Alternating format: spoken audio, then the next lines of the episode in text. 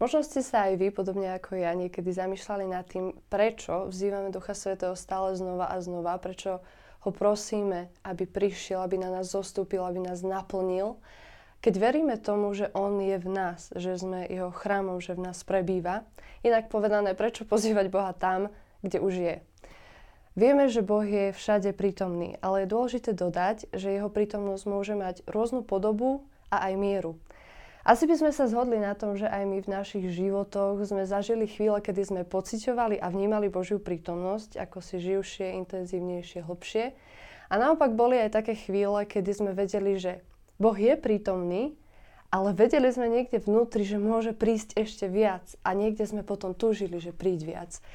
A je to tak, že aj keď je Boh prítomný, vždy je možné, aby bol prítomný ešte viac.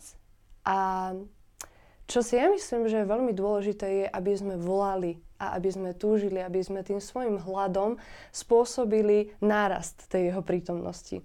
Izajáš vo svojom videní hovorí, že v roku, keď o, zomrel kráľ Oziáš, videl som pána sedieť na vysokom a vznešenom tróne, lem jeho rúcha naplňal chrám.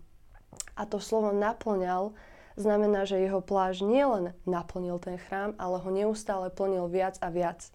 Prišiel, bol tam, ale neprestal prichádzať. Bol prítomný a jeho prítomnosť sa akoby rozlievala na ten chrám, naplňala ho a pohltila ho. Písmo nám ukazuje, aj na základe tohto príkladu, že Božia prítomnosť sa prejavuje v rôznej miere a na rôznej úrovni. Napríklad v liste Kolosanom čítame, že všetko je stvorené skrze Neho a pre Neho. On je pred všetkým a všetko v ňom spočíva. To znamená, že Boh je všade a vo všetkom prítomný. udržiava celé svoje stvorenie svojou prítomnosťou. Druhá úroveň Božej prítomnosti je vnútorné prebývanie Ducha Svetého v životoch tých, ktorí sa znovu zrodili. Presne to, čo som na úvode povedala, že Duch Svetý je v nás, zvláštnym a tajomným spôsobom v nás Boh prebýva a robí si z nás svoj chrám. Čiže veľmi osobná, intimná úroveň.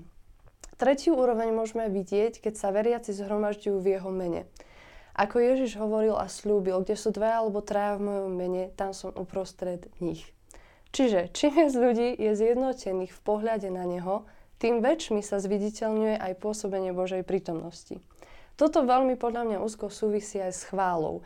A tá štvrtá úroveň sa objavuje presne vtedy, keď Boží ľud stojí pred svojim Bohom, uctieva ho vo chvále, pretože on povedal, že tróni na chválach svojho ľudu. Nie, že by inokedy nebol prítomný alebo by nebol medzi nami, ale chváli svojho ľudu, čiže to miesto spoločenstva si Boh akoby vyzvolil za miesto, kde prejavuje svoju prítomnosť výraznejšie. A myslím, že to sme zažili každý z nás. Tu piatú úroveň môžeme vidieť vo chvíli, keď posvetili Šalamonov chrám. Boh zostúpil tak mocne vtedy na svoj ľud, že kňazi nedokázali konať svoju službu.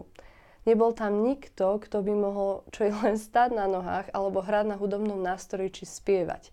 Tá miera Božej prítomnosti ich úplne premohla, úplne prerastla a bolo to niečo, čo, čo ako keby otriaslo ich životmi aj tou chvíľou. A spomenula som týchto 5 úrovní, pár príkladov z písma, aby som poukázala na to, že Boh veľmi túži prejavovať svoju prítomnosť uprostred svojho ľudu. Deň Turíc, čiže vyliete Ducha Svetého, alebo dar krstu v Duchu Svetom, a je akoby kombináciou všetky, všetkých týchto úrovní súčasne, pretože vidíme, že celé mesto, napríklad pri vyliati Ducha Svetého, alebo celá komunita sa ocitla pod vplyvom tej prejavujúcej sa Božej prítomnosti. A tá rôzna miera Božej prítomnosti je zaznamenaná tak v písme, ako aj v histórii, v nejakých prebudeniach alebo podobne. A my ako cirkevné spoločenstvo, ale aj ako jednotlivci, máme zodpovednosť za to, v akej miere na nás spočíva tá Božia prítomnosť. A myslím, že veľmi ľahko sa nám môže stať, že sa začneme príliš sústreďovať na buď víziu našich životov, na náš duchovný rast a ako si prehliadneme tú cestu k nemu. A sme tu, aby sme dorastali do Ježišovej zrelosti a privádzali druhých ľudí k nemu a zvestovali evanielium, aby sme premieniali to, čo je nám zverené, nad čím máme autoritu, vplyv, prinášali Boží pohľad, jeho lásku, potešili jeho srdce. Niekedy si však neuvedomujeme, že každá z týchto úloh je pre nás nesplniteľná. Alebo si to aj uvedomujeme, že každá jedna je ako keby nad naše schopnosti a sily. Zvláštne je však to, že možno sa stáva v tej chvíli, keď je ovocím niečo iného ako nášho snaženia a našej vlastnej akože tej síly snažiť sa dosiahnuť, splniť.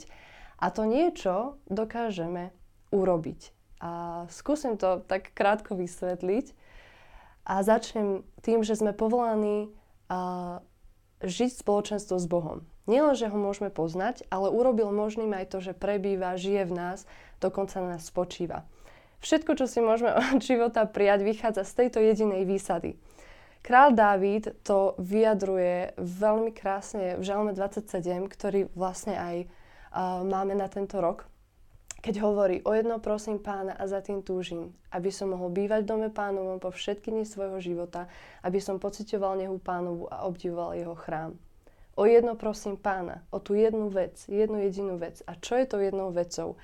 Ako keby Dávid všetko, celý svoj život redukuje na tú jedinú vec. A toho nebolo málo, aj materiálneho, aj toho, čo mal Dávid zažité s Bohom a hovorí o tom, že túži bývať v Božej prítomnosti, byť v jeho dome a pociťovať jeho nehu. Ako to však my môžeme dosiahnuť? Ako spravovať ten vzácný dar, ktorým tá Božia prítomnosť je? Ako spravovať ten jediný spôsob, ako naplniť pre mňa neuskutočniteľné veci?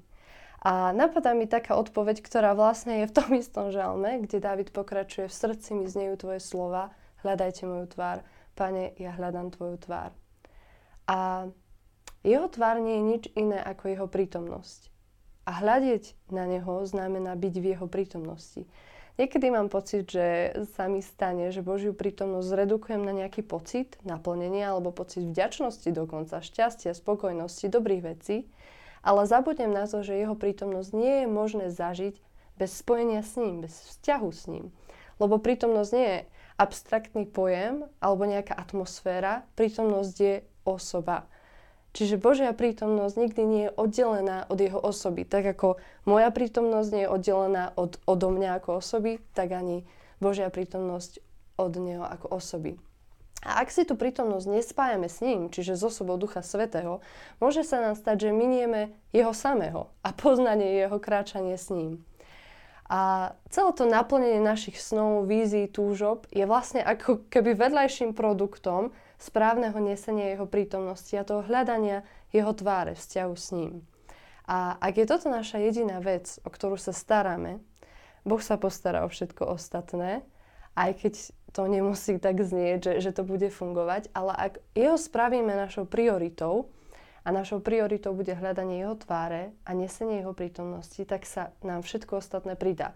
A toto Ježiš hovorí aj svojim učeníkom keď hovorí, hľadajte však najskôr Božie kráľovstvo a jeho spravodlivosť a toto všetko sa vám pridá. A znovu tu máme ten princíp, Božie kráľovstvo nie je niečo oddelené od aktuálnej Božej prítomnosti. Kráľovstvo má kráľa, má osobu. A, a v skutočnosti sa to Božie kráľovstvo nachádza uprostred tej prítomnosti Božieho ducha. Veď Božie kráľovstvo je v duchu svetom. Takže sa to nedá oddeliť. A tento Ježišov príkaz nás upriamuje aj naše životy smerom k tej jednej veci, ktorú nakoniec dosvedčuje ten spravodlivý život.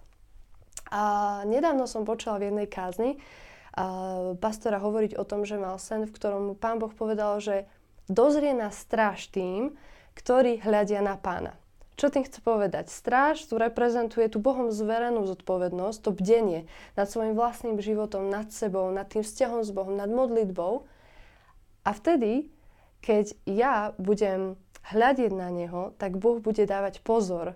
Boh bude držať tú stráž, tú zodpovednosť. Ak ja urobím z nazerania na Neho svoju jedinú zodpovednosť. Možno to znie trochu komplikovane, ak hej, tak si to ešte raz prehrajte a podľa mňa pochopíte. A ja som to vnímala ako také pozvanie, že stať sa zameraným na jeho prítomnosť a že Pán Boh sa postará o mňa, o to, čo aktuálne žijem, o to, čo nesiem v srdci. A často hovoríme o záväzkoch vo svojom živote, prichádza nám na mysel veľmi veľa dobrých vecí, ktoré by sme mohli spraviť a rozhodnúť sa pre ne, ale toto je pozvanie aj pre mňa, aj pre vás, vrátiť sa k jedinej veci a to je tá jeho prítomnosť. A možno si môžete tak zodpovedať, že či hľadáte Božiu tvár a Božiu prítomnosť, čo to pre vás znamená, ako to vyzerá. A potom, keď príde Pán Boh a dá sa vám poznať, tak čo robíte s tou jeho prítomnosťou? A ako sa prejavuje vo vašom živote, vo vašom myslení, vo vašom srdci, v tom, ako konáte, ako hovoríte. Lebo myslím si, že to je presne to ovocie, že to hľadenie na jeho tvár sa prejaví v tom ovoci nášho každodenného života.